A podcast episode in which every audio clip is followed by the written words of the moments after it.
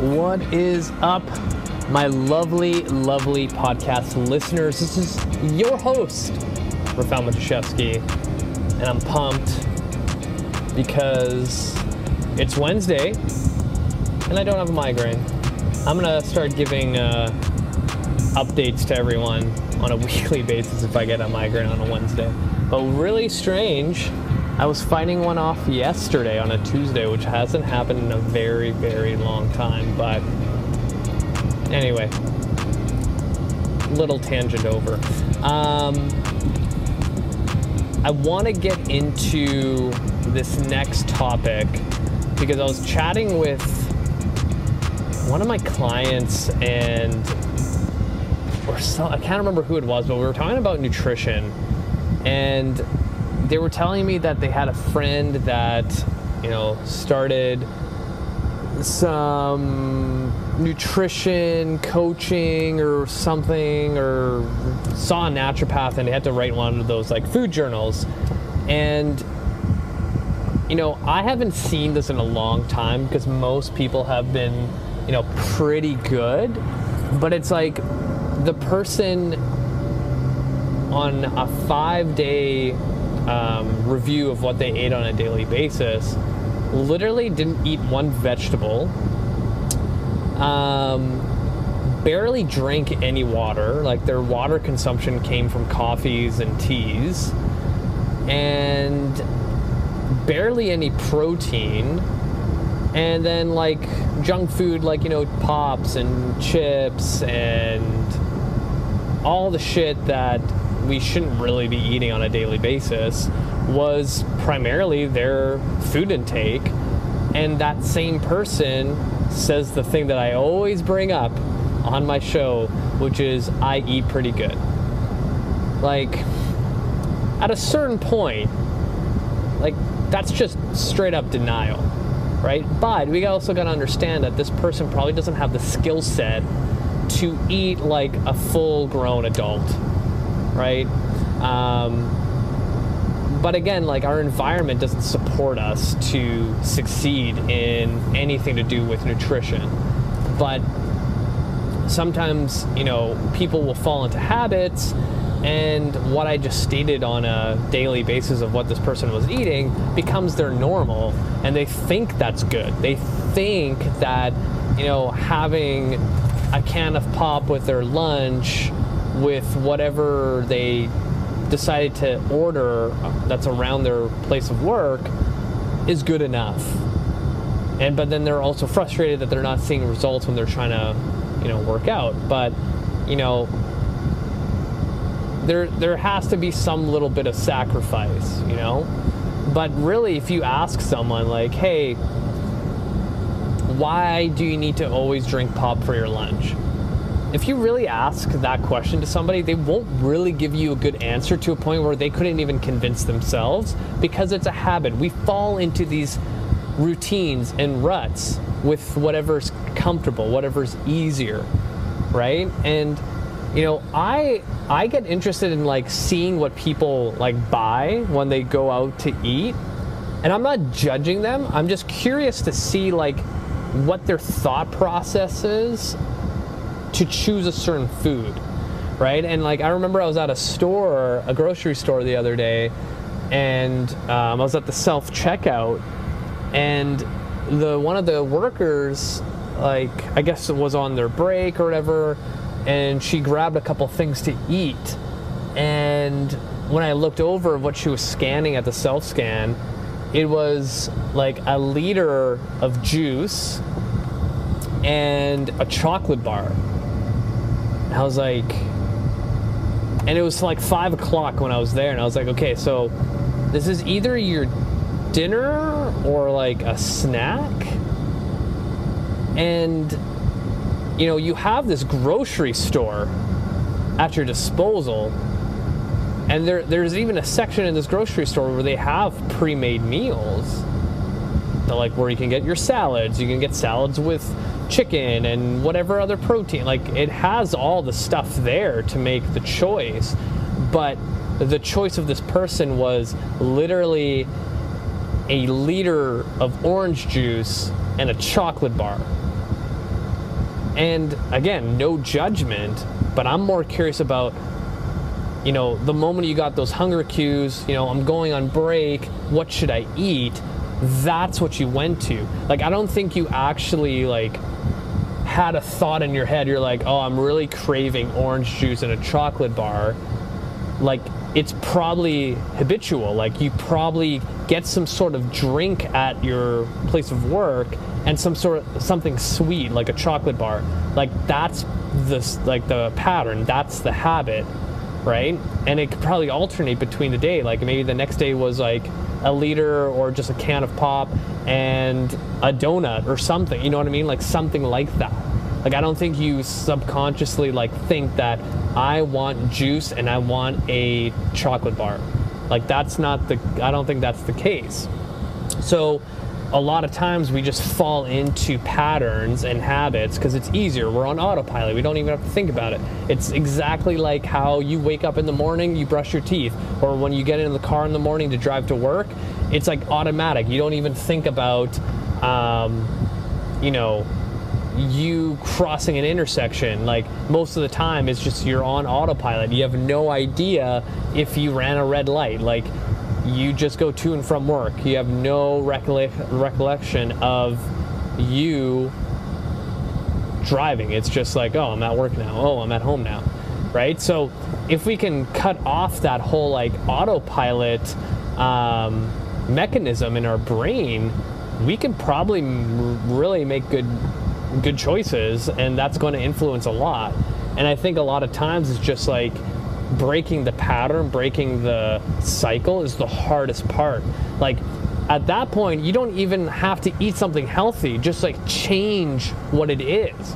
Like if you change that whole like I'm going to have some sort of fruity drink or a pop and something sweet, just change like, even if it was like bacon, just like eating bacon, like it sounds so backwards, but just breaking the cycle of like being on autopilot and like physically thinking that, okay, I'm gonna have bacon. Where can I get it in the store? Is it pre made? Do I have to heat it up? Like those kind of things. That's gonna break the cycle, um, which is like a lot better than just falling into the same pattern. Because even with a nutrition coach, nutritionist, naturopathic doctor, whatever it is that you're choosing to go down to to um, improve your nutrition, like it's going to be very difficult to break that cycle like it's built into our psychology just to fall into autopilot because it's easier for our brain to function um, yeah I, I always find it interesting seeing what people choose to eat and a lot of times it's, it's, just an autopilot decision. It's not like, okay, well, what do I have available to me? What would be a good way to make a complete meal. What protein options do I have? What vegetables options do I have? What drink options do I have? And how can I put it all together to make a, a sensible meal? We never think like that. That's too much work. You're going on break from work and you're like, fuck, like, I only got 30 minutes. I have to go back to this bullshit. I gotta get something in quick, right? Like, that's what usually happens. So, one thought because I kind of came off of what I was originally going to talk about today. Um, going back to that person that barely eats any vegetables or drinks any water is usually the same person um, that I've had in the past as a coach where you know they have no skill set for making the right decisions on eating they don't have the right skill set for you know, thinking outside the box, how to create meals, how to, you know, troubleshoot if you forgot your lunch or anything like that. Those are the same people that start worrying about stuff that is way beyond their like skill set. So a lot of times, um, you know, I've had this conversation before where similar type of situation. This guy literally drank no water. He just drank coffee all day. Like that's all he did. Just coffee all the freaking time. And I was trying to encourage like, hey, you know, maybe let's focus on just getting like a cup of water first thing in the morning. Like, you know, you go brush your teeth, go chug some water down and then go off to your day. And he's like, yeah, that's a good thing. And then like the next day, he was like, okay, so how many grams of sugar am I allowed to have? And I'm like, what what what are you talking about? She's like, you know, I, I don't want to like overdo it on sugar. And I'm like, okay. Um, so in my head, I'm like, you don't eat vegetables, you don't drink any water, you most of the time miss lunch, and then you're starving at dinner and you just eat everything on sight. But you are more worried about your sugar consumption. Okay. So it's like priorities. Like again, this is another realization I've had in the past, I don't know, five years that people think they're way more advanced than they actually are when it comes to nutrition. Like you need to like lower your expectations. You need to lower where you think you're at. Like no one's perfect. No one's perfect. I think the only times people are perfect with nutrition is like literally bodybuilders prepping for a show and they're like 12 weeks out. That's where shit is perfect. Because if you don't do it perfectly, you're gonna not be as lean as you want to be going on stage. So, a lot of times people need to really, really, you know, have a serious conversation with themselves and realize that most likely wherever they think they're at at nutrition, they're way below it. Way below it. Because the one people that are seeking help with nutrition are the ones that are struggling.